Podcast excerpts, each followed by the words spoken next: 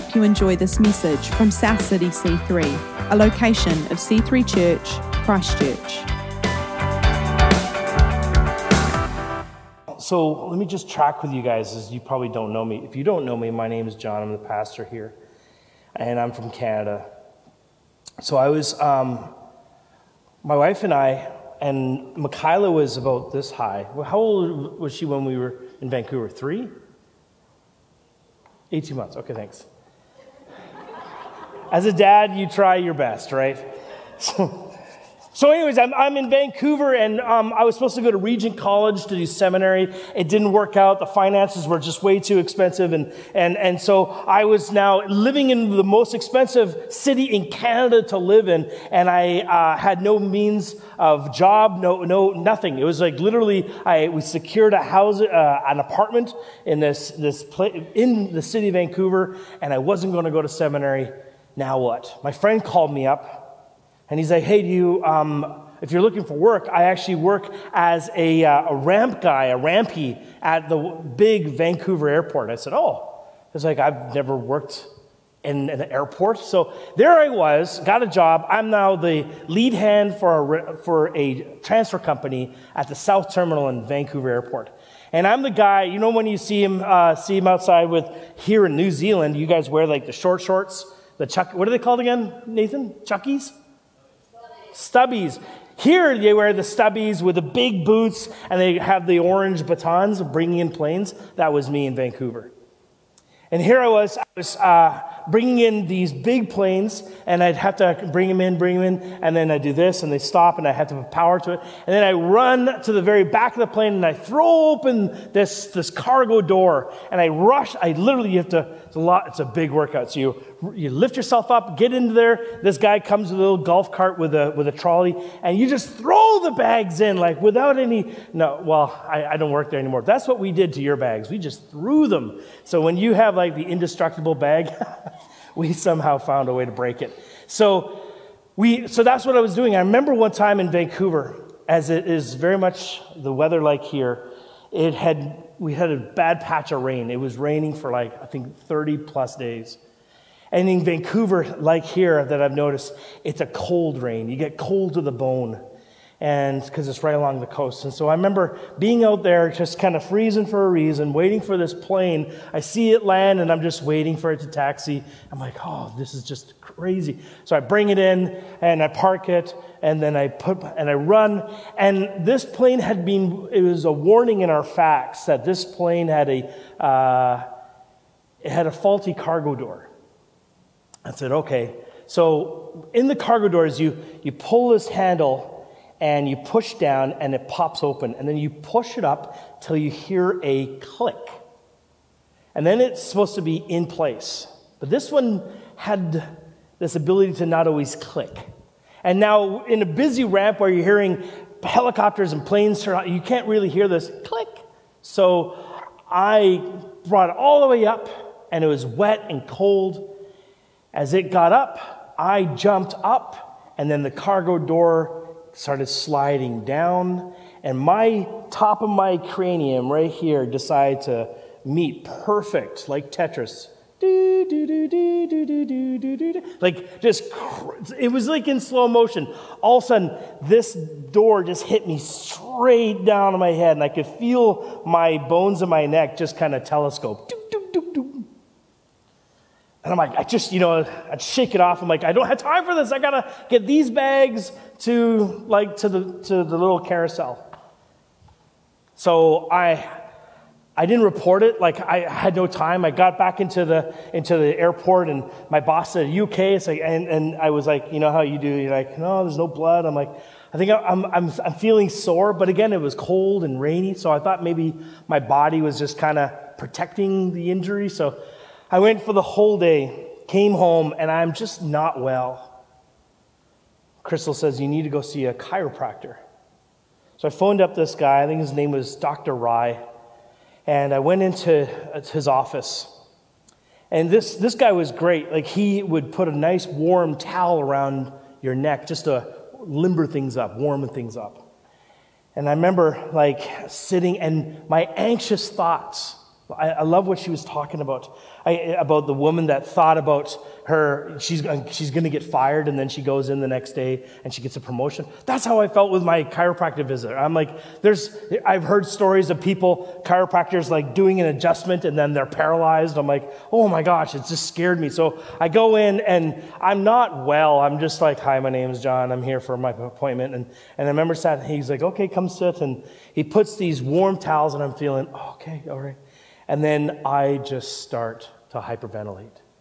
Okay, okay. And I just, okay. And then all of a sudden, I am having a full blown panic attack, anxiety attack. And then Dr. Wright comes in and he goes, John, I just wanted to remind you that I haven't touched you yet. I'm like, no, it's like, what's going on? And he's just like, just breathe. Just, he's like now caring for me, not with my neck yet. He's just caring for me with this new injury that he's now seeing, and it is my anxiety attack. Lowers the lights and just says, Look, I'm going to give you, uh, I'm just going to give you 10 more minutes and just rest. If you guys have your Bibles, we're going to look at Philippians chapter 4 as our working text for tonight. If you have Philippians chapter 4, verses 4 to 8 in the New International Version. Rejoice in the Lord always. And I will say it again rejoice. Let your gentleness be evident to all. The Lord is near. Do not be anxious about anything, but in every situation, by prayer and petition, with thanksgiving, present your request to God and the peace of God, which transcends all understanding, will guard your hearts and your minds in Christ Jesus. Finally, brothers and sisters, whatever is true, whatever is noble, what is right, what is pure, what is lovely, whatever is admirable, if anything is excellent or praiseworthy, think about such things. Max Lucado wrote a book called Anxious for Nothing and a Calm in a Chaotic World. You guys probably remember I, re- I read this book literally verbatim through lockdown. And one of his chapters I just I had to come back to is he uses an acronym, and if you're taking notes, is CALM, C A L M. So I'm going to talk about the first one he talks about.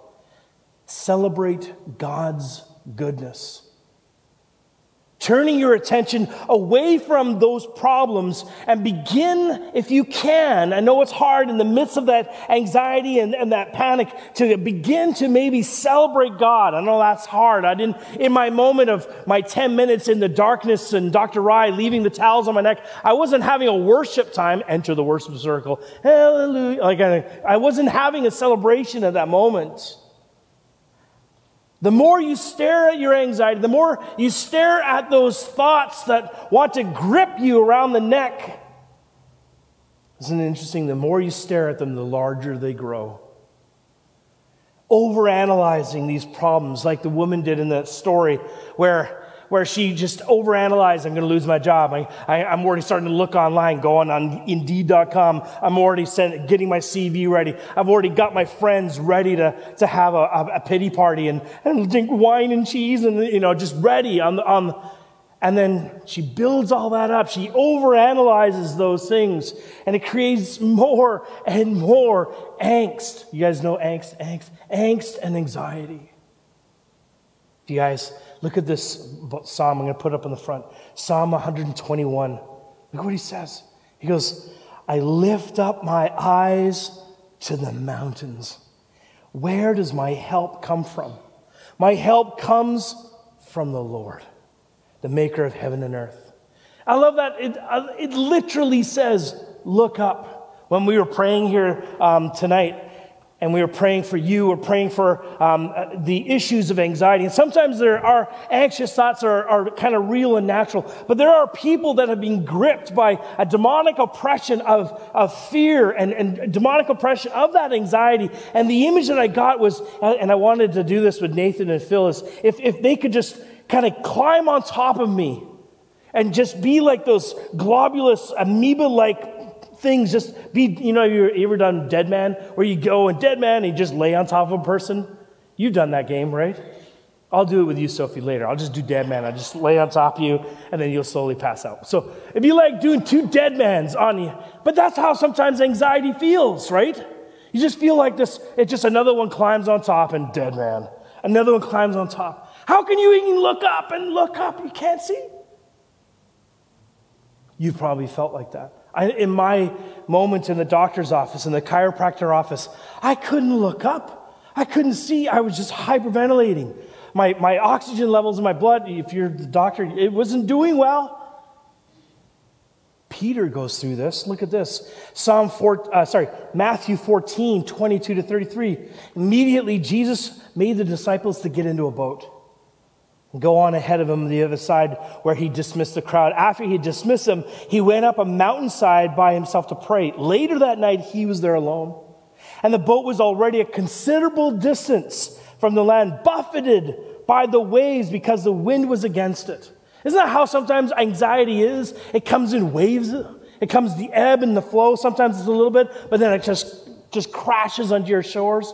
And the winds, the torrential winds, just whip and snap your branches. Shortly before dawn, Jesus went out to them, walking on the lake. When the disciples saw him walking on the lake, they were terrified. It's a ghost, they said, and cried out in fear. But Jesus immediately said to them, What? Take courage. It is I. Don't be afraid. When your eyes are looking at Jesus, when you're looking up to the Lord, those are the words that He immediately says to you. If you hear anything else, it's not the Lord, right? If you, if you look up in, in your anxiety and the words you hear is, take courage, don't be afraid. If anything else, I wouldn't say that's from the Lord. Amen? Take courage. Don't be afraid. Peter says, Lord, if it's you, tell me to come to you on the water. Bold. Love that. Faithful. Come, he says. Then Peter got down out of the boat, walked on the water, and came toward Jesus. When's the last time you've done that? But when he saw the wind, oh no, like the wind, right? He was afraid and he began to sink. And he cried out, Lord, save me. And immediately Jesus reached out his hand and caught him. You have little faith, he said. Why did you doubt? And they climbed into the boat, and the wind died down. Then those who were in the boat worshiped him, saying, Truly, you are the Son of God. What I love is that Jesus climbed back in the boat and the winds calmed down. That's what, that's the presence of God, isn't that? The, the, the image of God is Him coming into presence, coming into where you're at. I remember one guy said, he goes, all the other world religion says, follow this eightfold path, follow these precepts, follow these laws. Jesus is the only one that said, follow me. And there's an intimacy, there's a person there that is saying, I'm going to be with you in that doctor's office. Sometimes you need to go back to when it all made sense. I remember one guy, he had uh, flown all the way back to Victoria, British Columbia, where, where, where we lived. He had lived in Toronto, which is the other side of the country. And uh, he was an, just an anxious pile of just, he was a mess. He was a complete, he was having panic attacks. He had so many different worries. And he, he came up to, uh, to one, of, one of the pastors in this street church. And he's like, why? He's like, why are you here? He goes, my life is an absolute mess. My children don't want anything to do with me. I, my, my second wife is like gone. Um, I'm going through, like, I have money, but I, I don't like it. I've got all these cars. I've got houses. I go on any trip I want, but I'm just full of anxiety, full of fear, full of this. And, and he goes, so why are you here? So goes, this is where it all made sense. He's like, what? He's like, I was a youth in this youth group, in this church. I flew all the way back because I felt the only way to come back to where I was at the most peace, that peace that transcends all understanding, was in this church at this youth group. And he started asking, Is the youth pastor still around? Well, no, he's moved on and stuff. But he just said, Look, I need to start, I need to go back to a ground zero. I need to go back to where it made sense. Sometimes you've been in that situation. You need to go back to where, What, what did God say last? What was his last thing he said to you? When did it all make sense to you before you veered off? So calm, that C. A is ask God for help. Do not be anxious about anything, but in every, what? Every?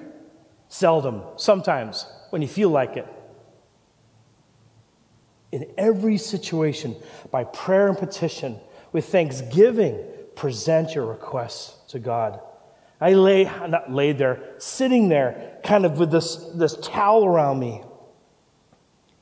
There was no Oh, Heavenly Father, we do beseech you only. I didn't start scolding, scolding, quoting, or some scripture. I think my, my prayer was God, save me. God, rescue me. God, help me. I don't know what's going on. I, I had never gone through this kind of panic thing ever. I've heard about it, I counsel people with it, but it was freaking me out. I just, I couldn't control my breathing. My heart was pounding, racing. I was like, what is going on? Later on, doctor came in and started talking to me, talking to me about what was true. He said to me, he goes, um, I, one of the first things he said is, uh, what's going on? Like, what, where, what are you thinking about right now? And I said, the image of me having that blue disabled placard, you know, what do you guys put it in your car? Yeah. I had that image of that's what's my life's my, my, my life's going to be that like my little 18 month old daughter that's just running and playing and jumping and wanting to go stuff I am no longer to be fully functional dad for for her and for my wife I'm going to have this disabled sign on my my car that that that was the initial trauma for me not to say that my life would end there, wouldn't be crushed, it'd be different, but in that moment, I couldn't explain it, but I just, that scared me beyond all things. Dr. Rye was like, Oh, John. he goes, you know, what, you know what the truth is? I have fixed and repaired crazier and more serious cases than you. I like, oh, really? He's like, yeah. Last week, I had a guy literally crawling in on his knees. After about six or seven sessions, he's back to playing hockey.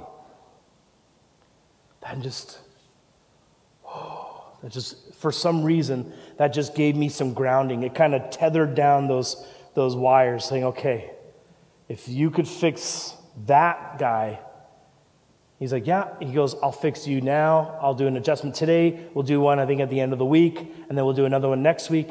And then we'll do one every other week. And then by, we'll do one once a month. And before long, you'll be back to your fighting self. If you're taking notes, C A L. L is leave your concerns with God.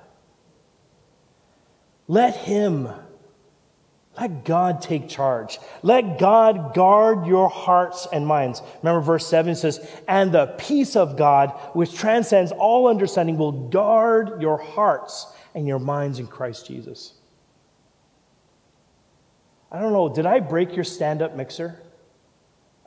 But Crystal had a stand up mixer. You know the ones I'm talking about? It's, we have a new one now. What is it, Sunbeam, or what is it now? I can't remember what it's called. What is it? KitchenAid. They're just as expensive, or not as expensive as here. Here, we looked at a new one, they're like $1,000. You can buy a car or a stand up mixer car. So I didn't understand that. So her stand up mixer didn't work. But I just, we just couldn't throw it out, you know, like it's just that expensive. So it sat in our, our under uh, storage area underneath the stairs for like the longest time. And then one day, I think it was like for your birthday or Christmas, we're like, we're going to get this thing fixed. So I found a guy that fixes these machines. Picked up the machine and took it to his little shop in the back of his house. Gave it to him. And he looked, he goes, All right, I know how to fix this. And I thought, I'm like, What? He goes like, yeah, I got the parts. It'll take about two, three days. It'll be right as rain. I was like, oh my gosh, this, this is amazing. Like, And I, here I am trying to like explain how it is. And he's like, know, you don't have to explain. I, I fixed, I fixed so many of these. It's all good. Notice what I didn't do. I didn't say, um, can, I, can I stay here and help you fix it? Like the repairman would be like, no. Here's your little piece of paper. Come back in three days. Notice what I didn't do. I didn't hover, you remember the helicopter? I didn't hover around him and ask him questions step by step, going, okay, so I see that you're using a flathead screwdriver. Are you sure about that? Like, no. And notice I didn't throw a sleeping bag out in his shop going, I'll stay here until it's ready. God does not, and I want to repeat this to your soul, your mind, I want, I want to say this to your face. God does not need our help, counsel, or his assistance. He doesn't. He's good. He's the repairman. Amen? He does not need your help. He does not need your. You can, when I hear Christians like it, sometimes in prayer, they'll be like, "Oh Lord, I just want to ask God for your uh, your blessing over this situation. Lord, would you just continue just to give them unique wisdom for this financial situation, such as good budgeting. Lord, they really need good budgeting. So Father, we pray for budgeting, good budgeting, and and and uh, no Visa cards. No, We want to get rid of the like. It's like, who are you talking to? God does not need our help, our counsel, or assistance. What we need to do in that situation, whatever's broken, that anxiety is just welling up, the waves and the winds are just ripping you apart. Like Peter, is just surrender.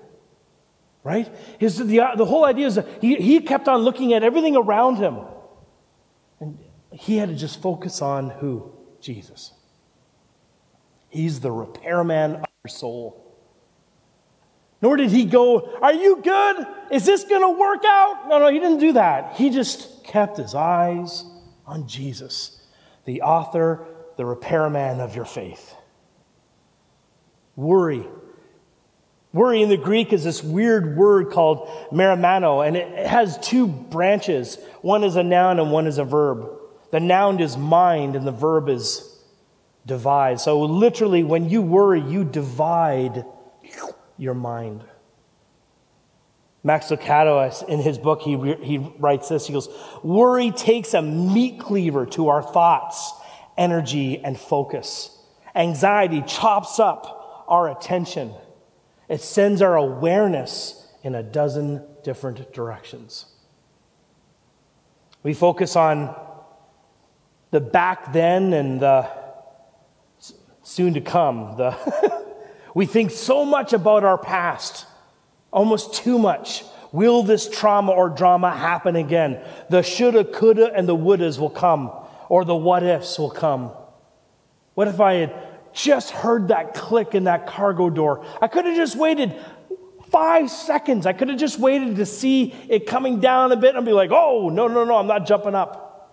What would have happened? What could have happened? What should have happened? What should have happened is Hawk Air should have taken that plane out of service and done the repair on that cargo door. It's their fault. You know, like you could go through on the what ifs. What if I didn't go to work that day and I wouldn't have had the telescoping of my neck? And like you could go through all the shoulda, coulda, wouldas, and the what ifs. Or maybe it's the thinking of the future. Well, Will, it, will, I, will I be like my parents? Will I be successful? Will I pass my biology assignment? Will I get passed, will I get passed over for a promotion? Will I get pregnant? Whatever those things are. You could, you could just be focused on all the wind and the waves of all that stuff and lose your focus. C A L and M. Meditate on good things.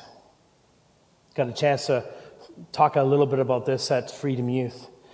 There's a, a who, anyone a computer programmer in the office in, in, the office here? Okay, one guy. Do you remember GIGO? The the acronym GIGO, G I G O. Garbage in, garbage out. If you give code to a computer and it's garbage code, guess what you're going to get? Garbage code out.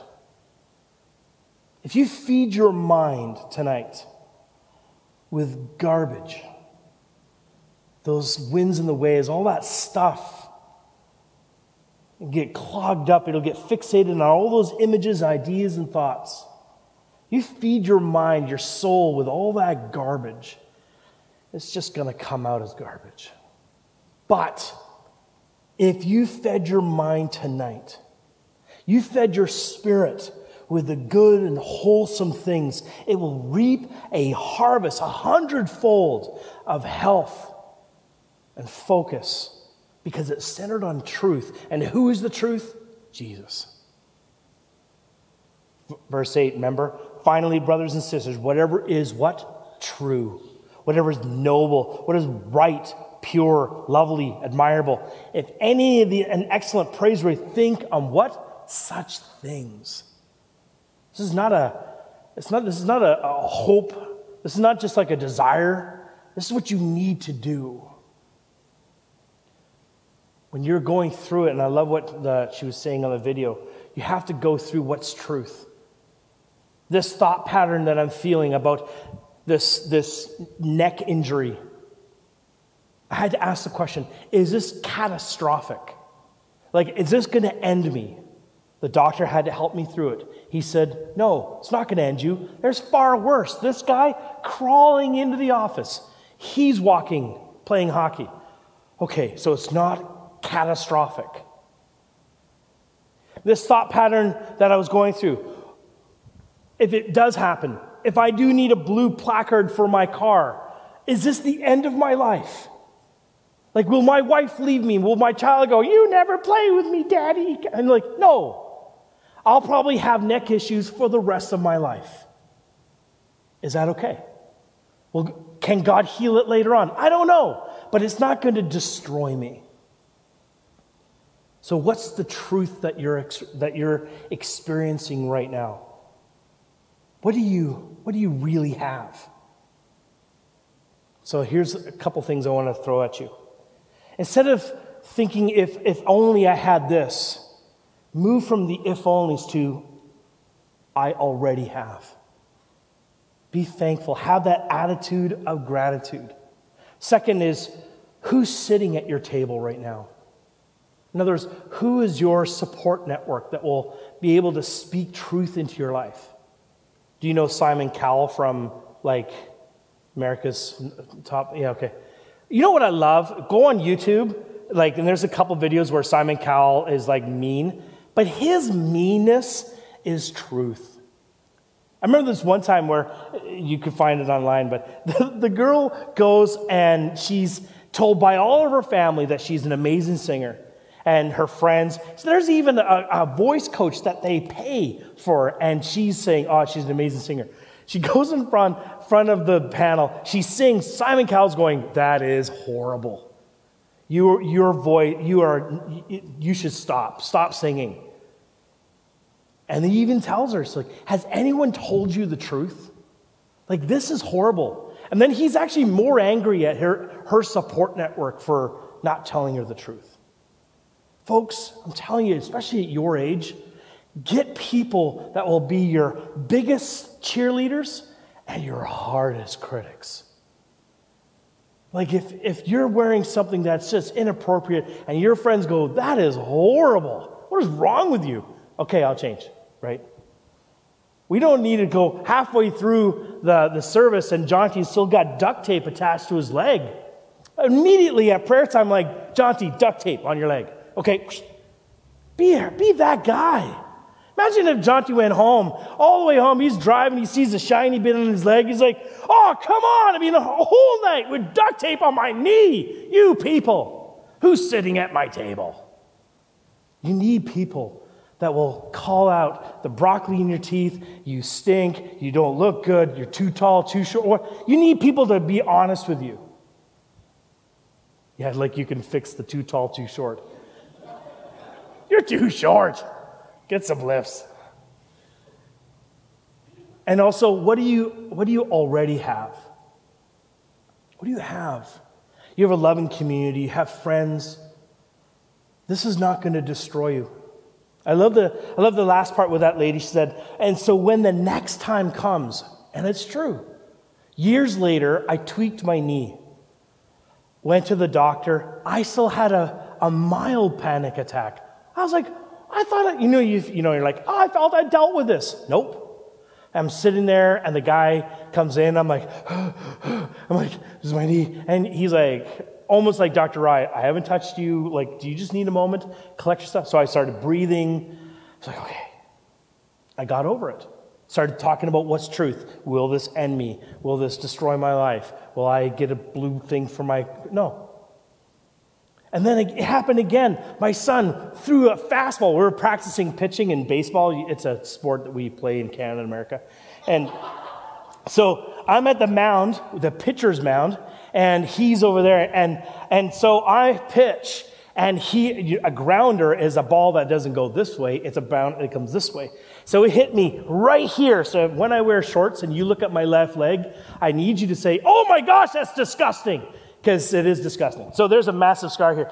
But it hit me right here, and nothing happened. I was like, just like, oh, it hurt, but no breaking of the skin, no nothing. Days later, an infection started, and it got all nasty and gross, and I had to get it like cleaned, and I had to get IV treatment. It was crazy. But I remember when the lady was digging around in my hands, like, like I, I thought, hey, I'm not having a panic attack.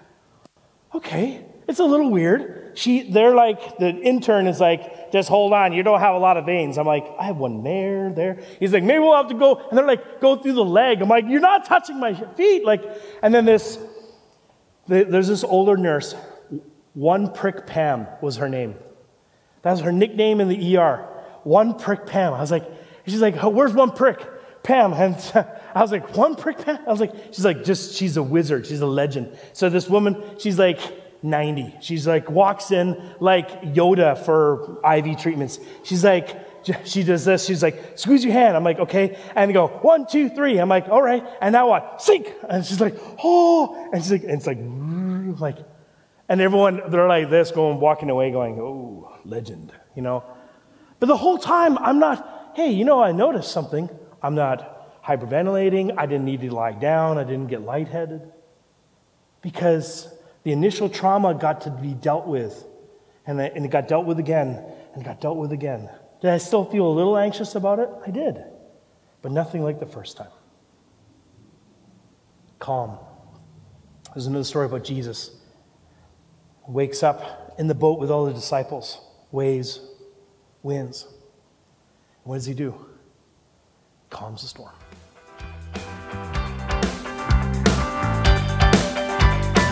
Thanks for listening to this week's message. To learn more about our church, visit c3chch.org.